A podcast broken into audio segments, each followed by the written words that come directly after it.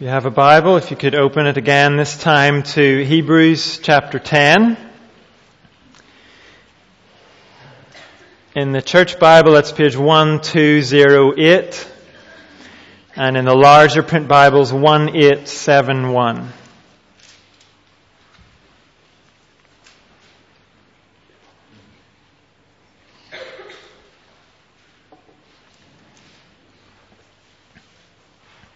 Hebrews chapter 10, and I'll read the first 18 verses.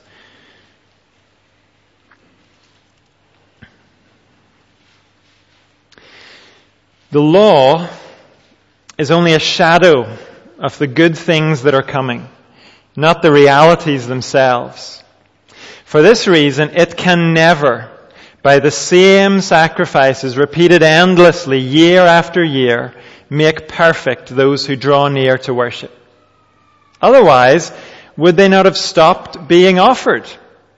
For the worshippers would have been cleansed once for all and would no longer have felt guilty for their sins. But those sacrifices were an annual reminder of sins. For it is impossible for the blood of bulls and goats to take away sins.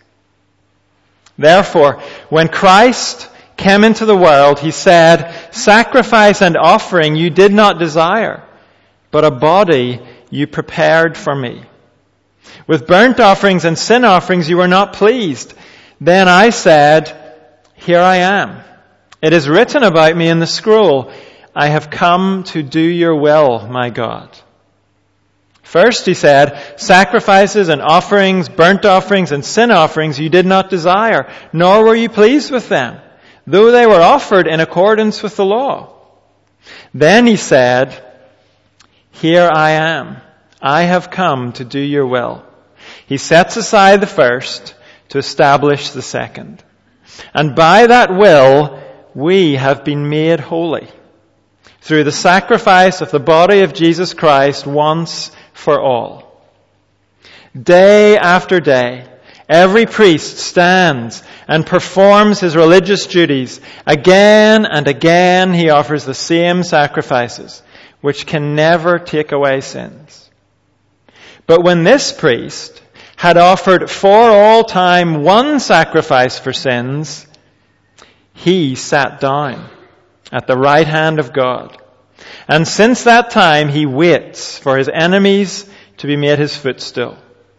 For by one sacrifice, he has made perfect forever those who are being made holy.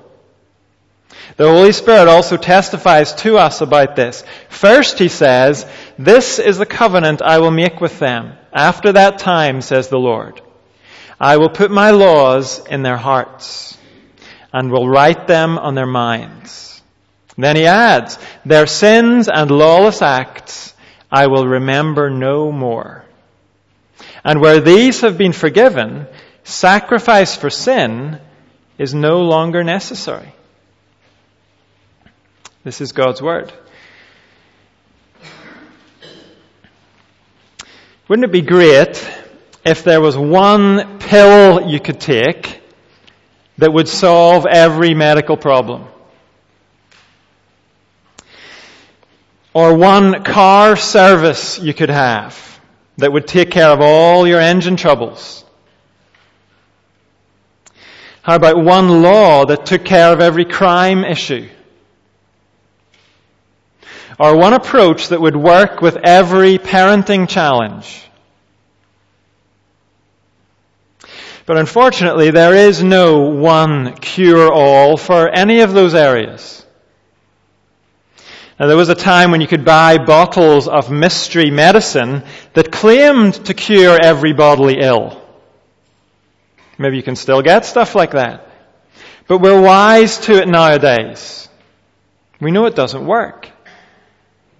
Medical problems are so varied and they're so complex, we know that one bottle or one pill can't cure them all. And we know it's the same for crime and for parenting and even for cars. And because you and I know that, we assume there couldn't be a cure-all for our greatest problems. There couldn't be just one thing that solved the deepest issues of the human condition. Our guilt before God, our flawed personalities, our fear of our enemies, and our uncertainty about the future. If there's no one secret to keeping my car on the road, how could there possibly be one solution to those much more complicated problems? Well, when you and I open the Bible, the Bible has the audacity to tell us, yes, there is in fact one cure-all for your deepest, most perplexing problems. That cure-all, according to the Bible, is the event that we celebrate every Easter. The death and resurrection of Jesus Christ. And the book of Hebrews wants us to see the self-sacrifice of Jesus on the cross was the one perfect sacrifice. It achieved all that needed to be achieved to deal with our past, to secure our future, and to give us peace today and the present. We've seen many times before as we've been going through this book, the book of Hebrews is a sermon on the Old Testament. And so before the writer speaks to us about Jesus, he begins chapter 10 by taking us back to the Old Testament again. And he does that to help us understand Jesus. Verses 1 to 4 talk about sacrifices that remind us of our need.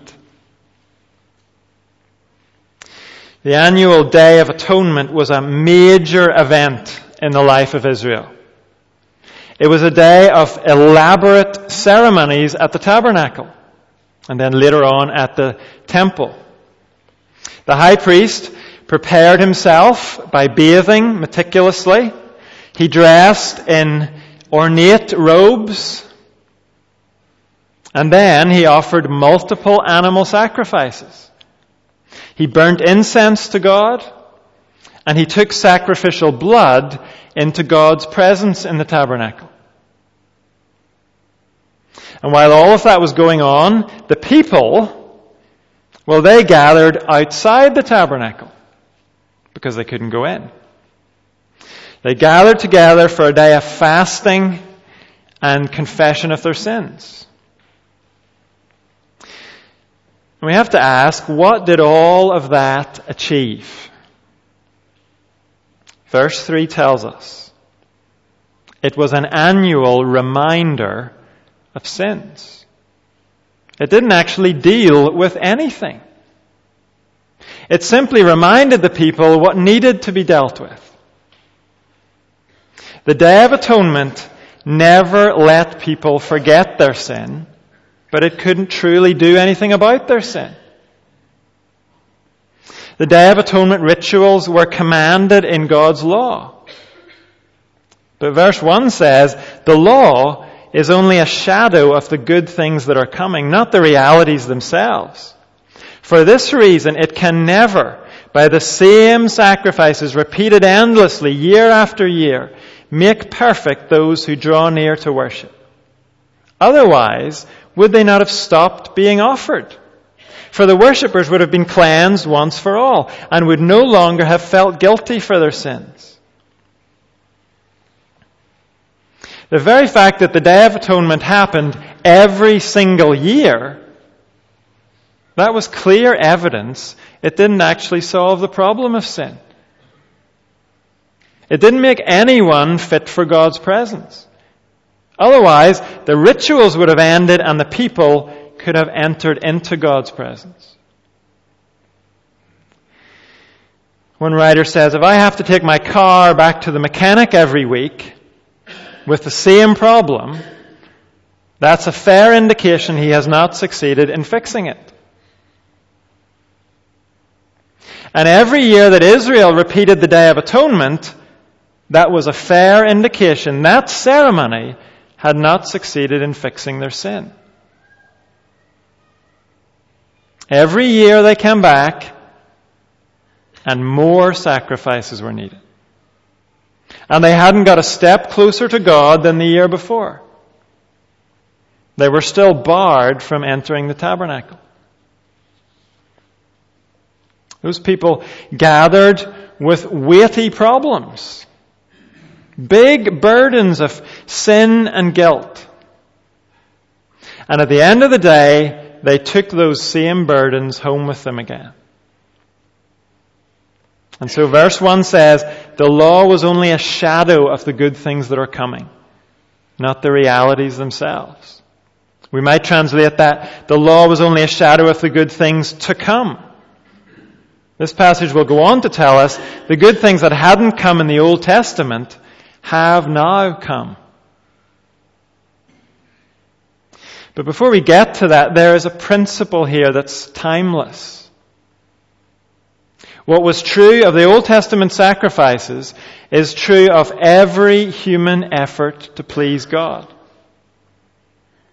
If you or I set out to make atonement for ourselves,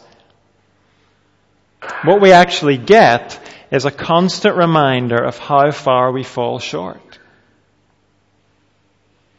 If we make the most sincere efforts to pay the penalty of our sin and make ourselves acceptable to God, what will happen is we will only sink deeper into despair. Because the harder we try, the more we become aware of our failure.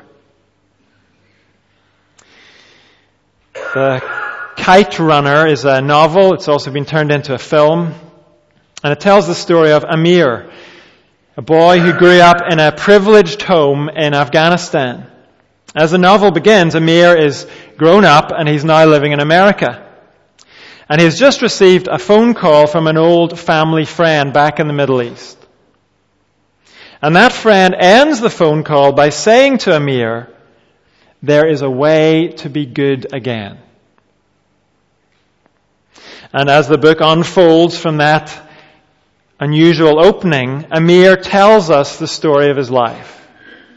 He tells us about his sin and then his attempt to atone for his sin. He explains that as a boy, he betrayed his best friend Hassan. And his betrayal changed Hassan's life in a terrible way.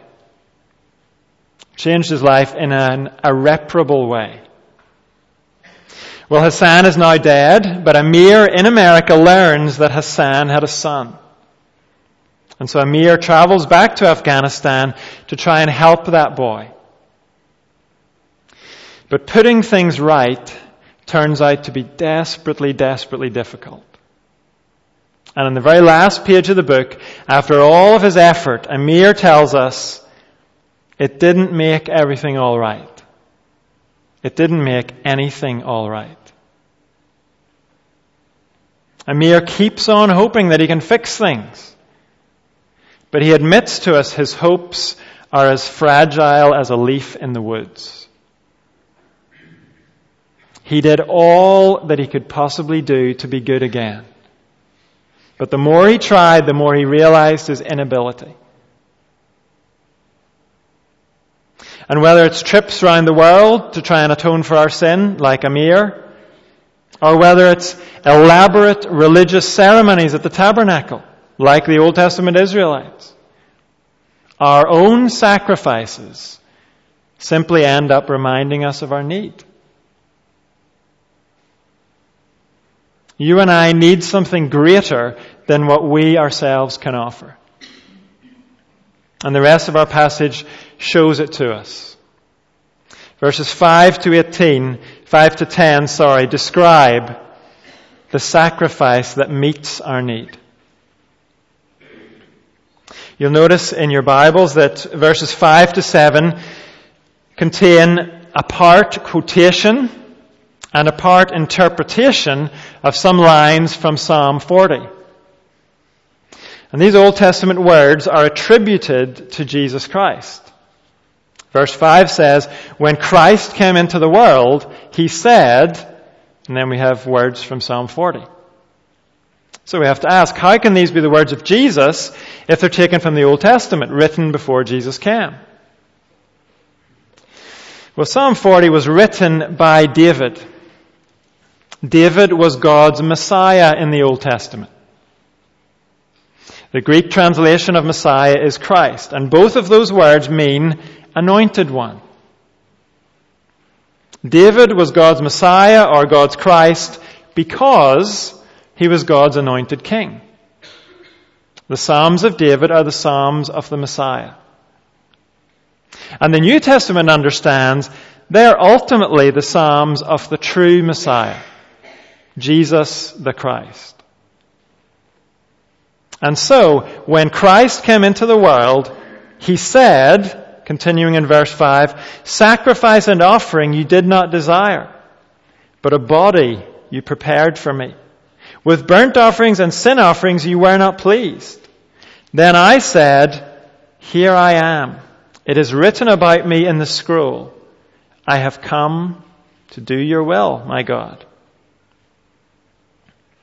When David wrote those words, he was talking about his own desire to be faithfully submissive to God. But what David actually wrote is slightly different from what is printed here in Hebrews chapter 10.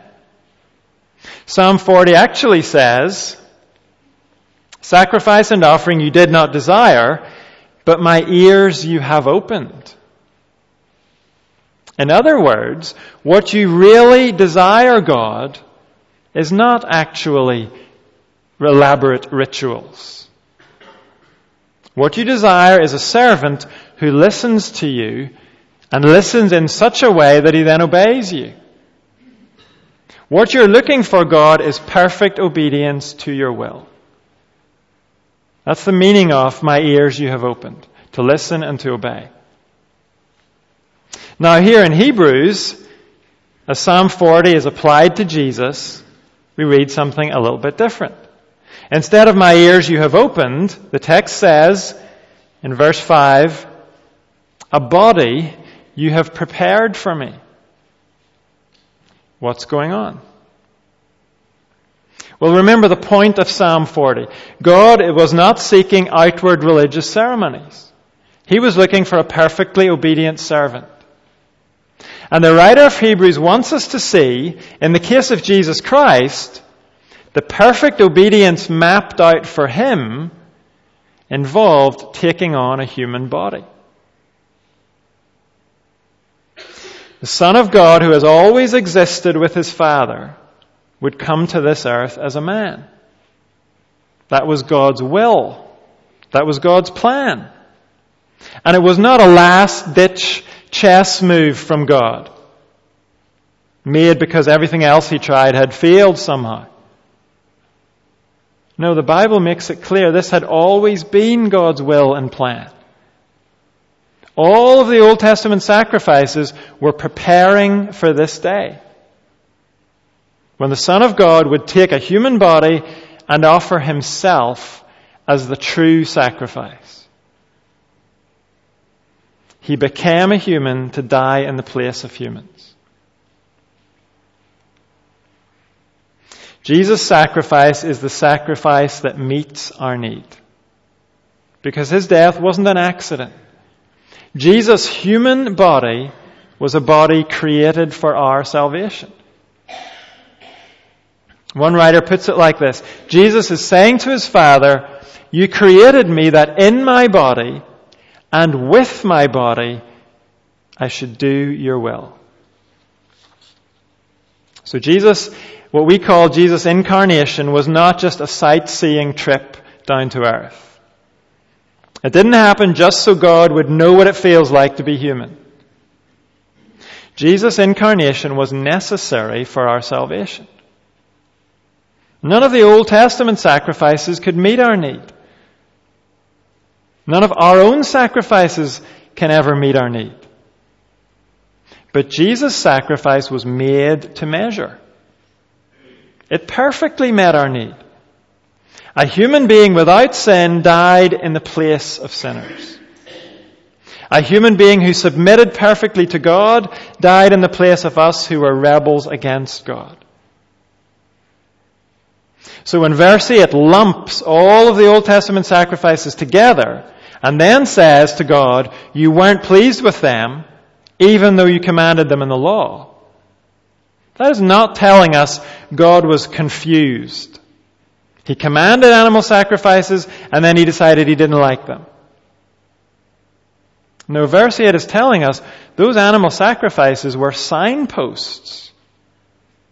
They were given by God to point us to the sacrifice that did please God. The sacrifice that pleases God is the sacrifice of perfect obedience.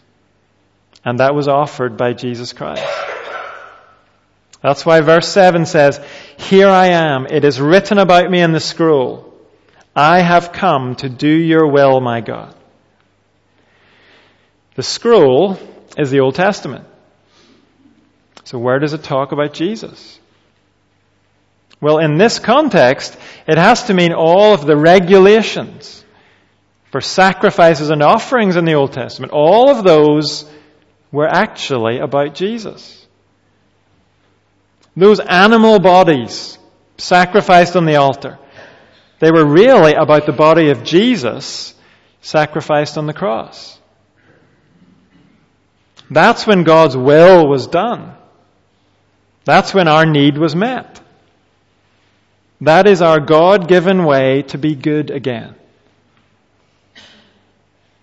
And so verse 10 says, by that will, that's God's will, we have been made holy through the sacrifice of the body of Jesus Christ once for all. There's a whole lot packed into that statement. It tells us our salvation came about by God's will. Our salvation came through Christ's sacrifice of himself on the cross. And our salvation sets us apart for God.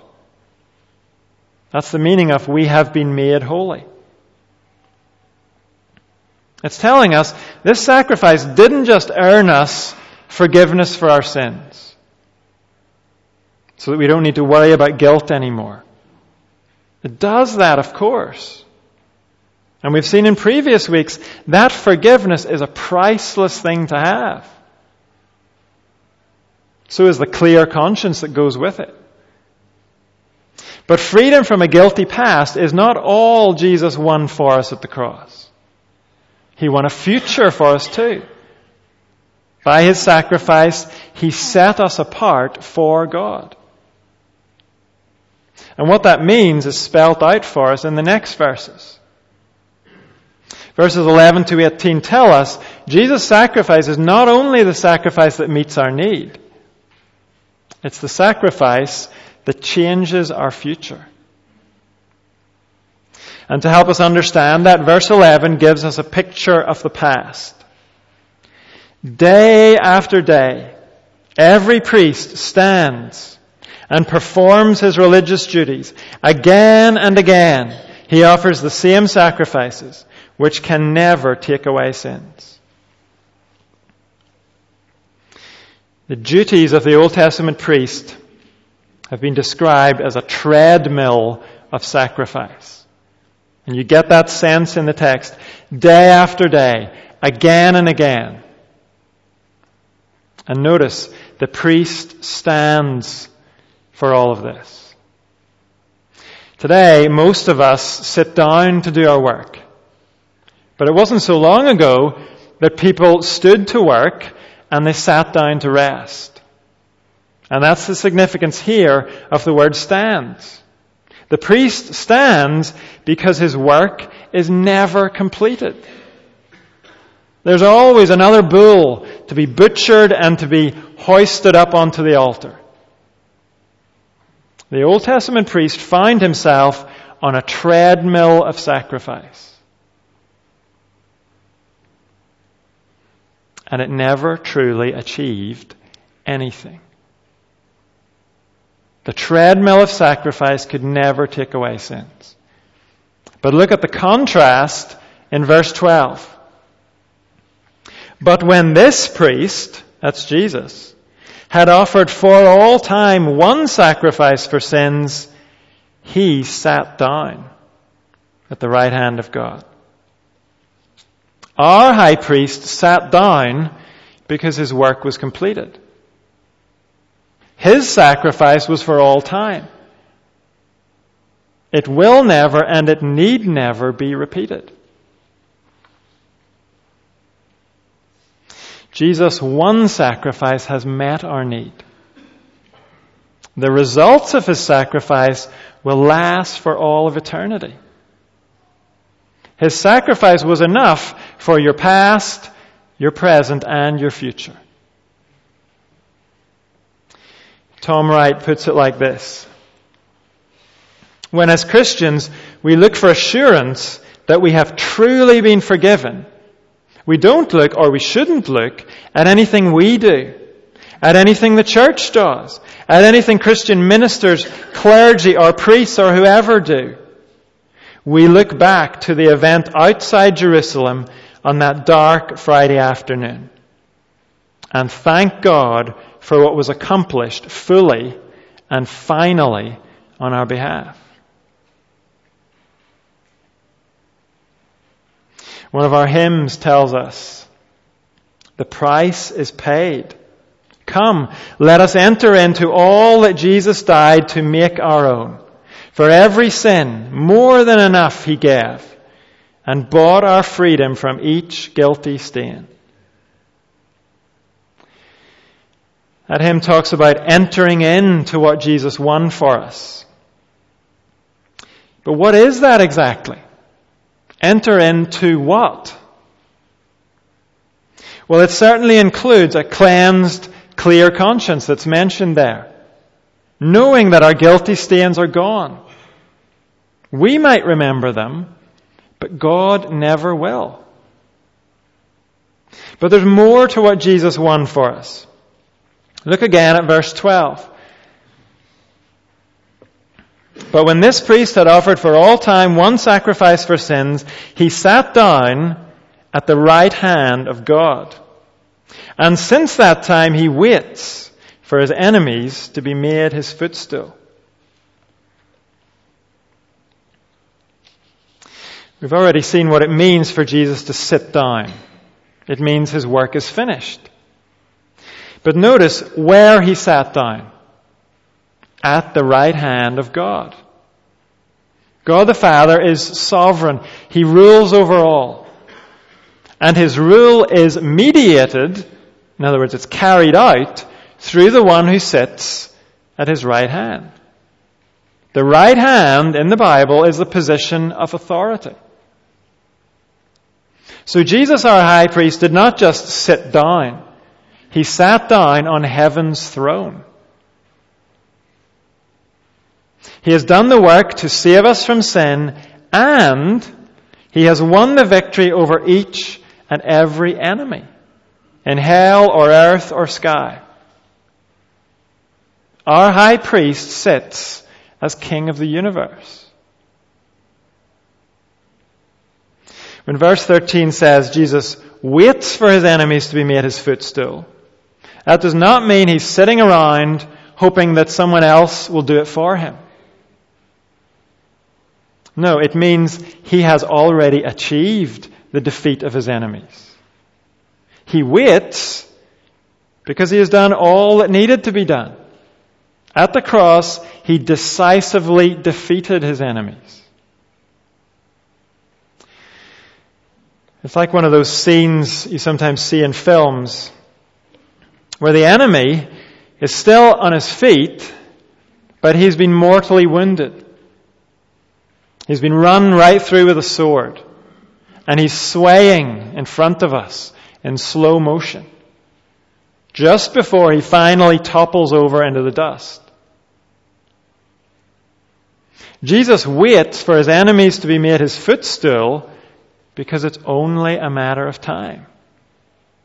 His victory on the cross will play itself out. It will play itself out all the way to what's described for us in the book of Revelation.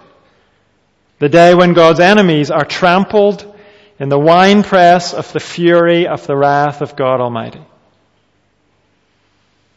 The day when the devil and his henchmen are thrown into the lake of burning sulfur, where they will be tormented day and night forever and ever.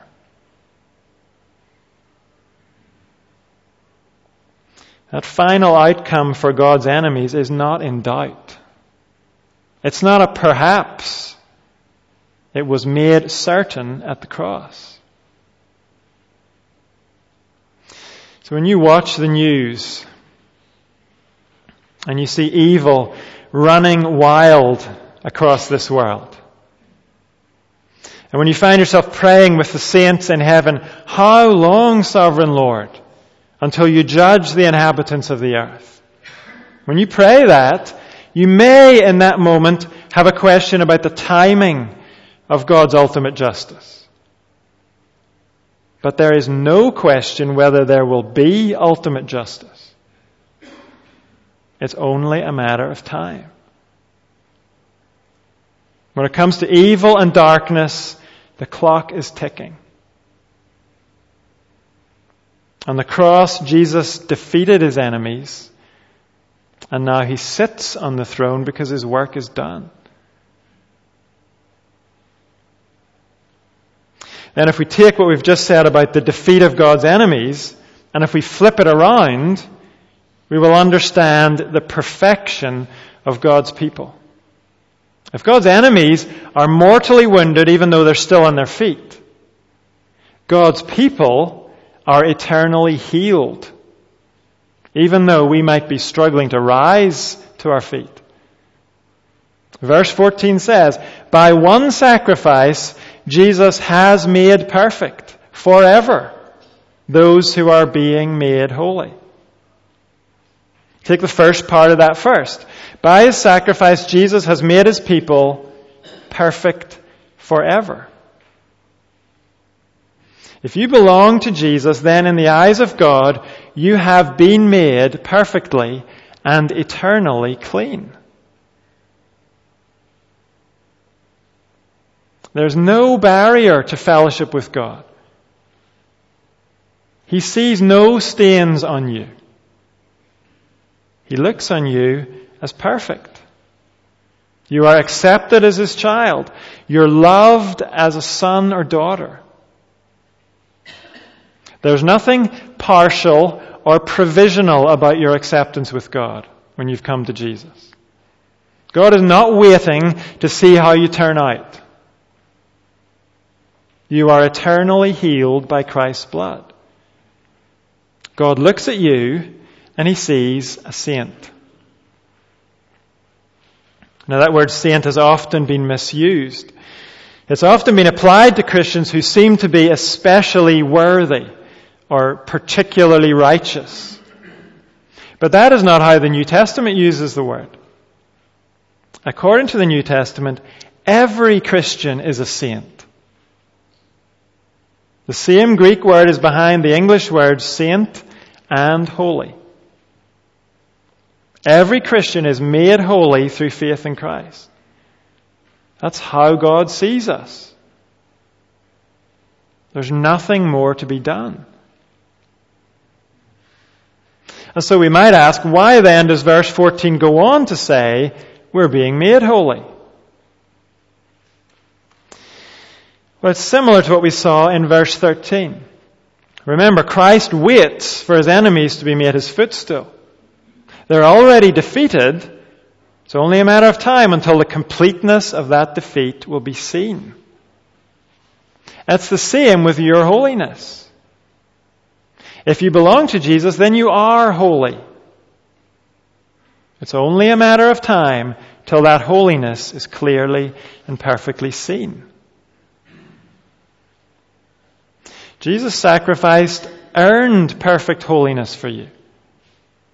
God has already declared you to be a saint, a holy man or woman. And as you struggle day by day to rise to your feet, Jesus has all the resources that are necessary to get you from where you are now to where you will be one day. Jesus has the resources you need and He will supply them to you. Until one day you arrive in God's presence, holy both in nature and in practice. So as we read about Jesus sitting, We mustn't take that idea too far. We mustn't take it to mean that he's inactive today.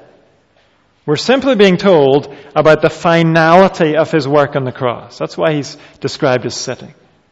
It does not mean he's now idly watching the world go by. Before this, Hebrews has already told us what Jesus is doing now. He lives, we've been told, to intercede for us. To make sure we receive mercy and find grace to help us in our time of need. Jesus sits because his one sacrifice was enough, not because he's quit on us. Every single day, he is applying the benefits of his sacrifice to us. Another way to put it is to say, every day he is mediating the blessings of the new covenant to us. And those blessings are mentioned here in the last few verses. Verse 15. The Holy Spirit also testifies to us about this. First, he says, This is the covenant I will make with them after that time, says the Lord. I will put my laws in their hearts, and I will write them on their minds. This is God's new covenant promise from the Old Testament book of Jeremiah. We've come across it before back in chapter 8. It's repeated here as a reminder to us. God promised to give his people new minds and new hearts. Minds that love God's commands and hearts that love to obey his commands. Under the new covenant, you and I begin to see that promise becoming real in our lives. God's will no longer seems like a foreign, strange thing to us. We begin Maybe slowly, but we do begin to love what God loves and to hate what God hates. That's what it means for His law to be written on our hearts. Our will begins to be conformed to God's will. That experience of having God's law in our hearts is a blessing Jesus won for us by His sacrifice on the cross. And he also won for us the blessing of God's forgetfulness. Verse 17. Then he adds, Their sins and lawless acts I will remember no more. And where these have been forgiven, sacrifice for sin is no longer necessary. Chapter 10 began with Old Testament sacrifices that were a reminder of sins. Here we're told Christ's sacrifice causes sins to be forgotten. One writer says, Jesus' death caused an act of oblivion to be passed in heaven. The sins of God's new covenant people pass into oblivion.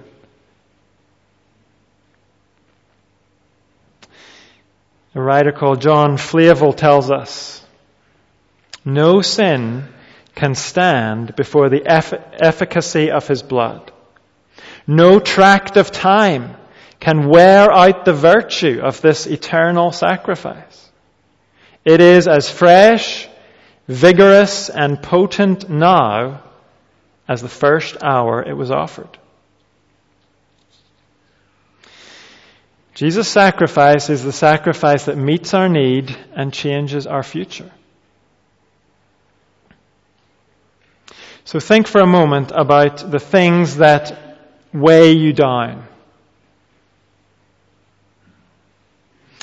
Think of them, and whatever they are, I don't want to belittle any of them. In fact, let's give each of those things their fullest weight when we think about them. Let's acknowledge many of us here have very significant burdens and cares. But having been honest about that, let's go on to ask ourselves, is there anything that can outweigh what Christ has done for me? Is there any problem or difficulty that could make us say, this is more significant than the problems Jesus has dealt with on the cross?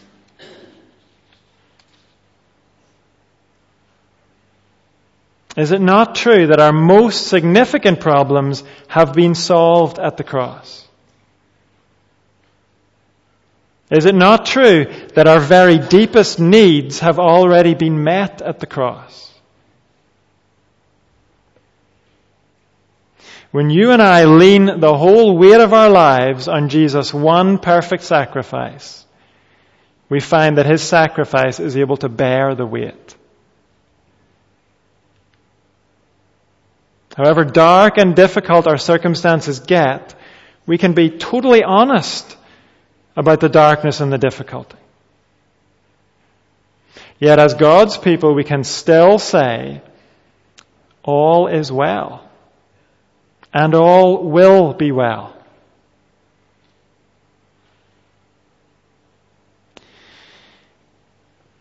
Before we gather around this table that reminds us of his sacrifice. We're going to join together in asking God to increase our confidence in Christ's blood. We're going to sing, All Must Be Well.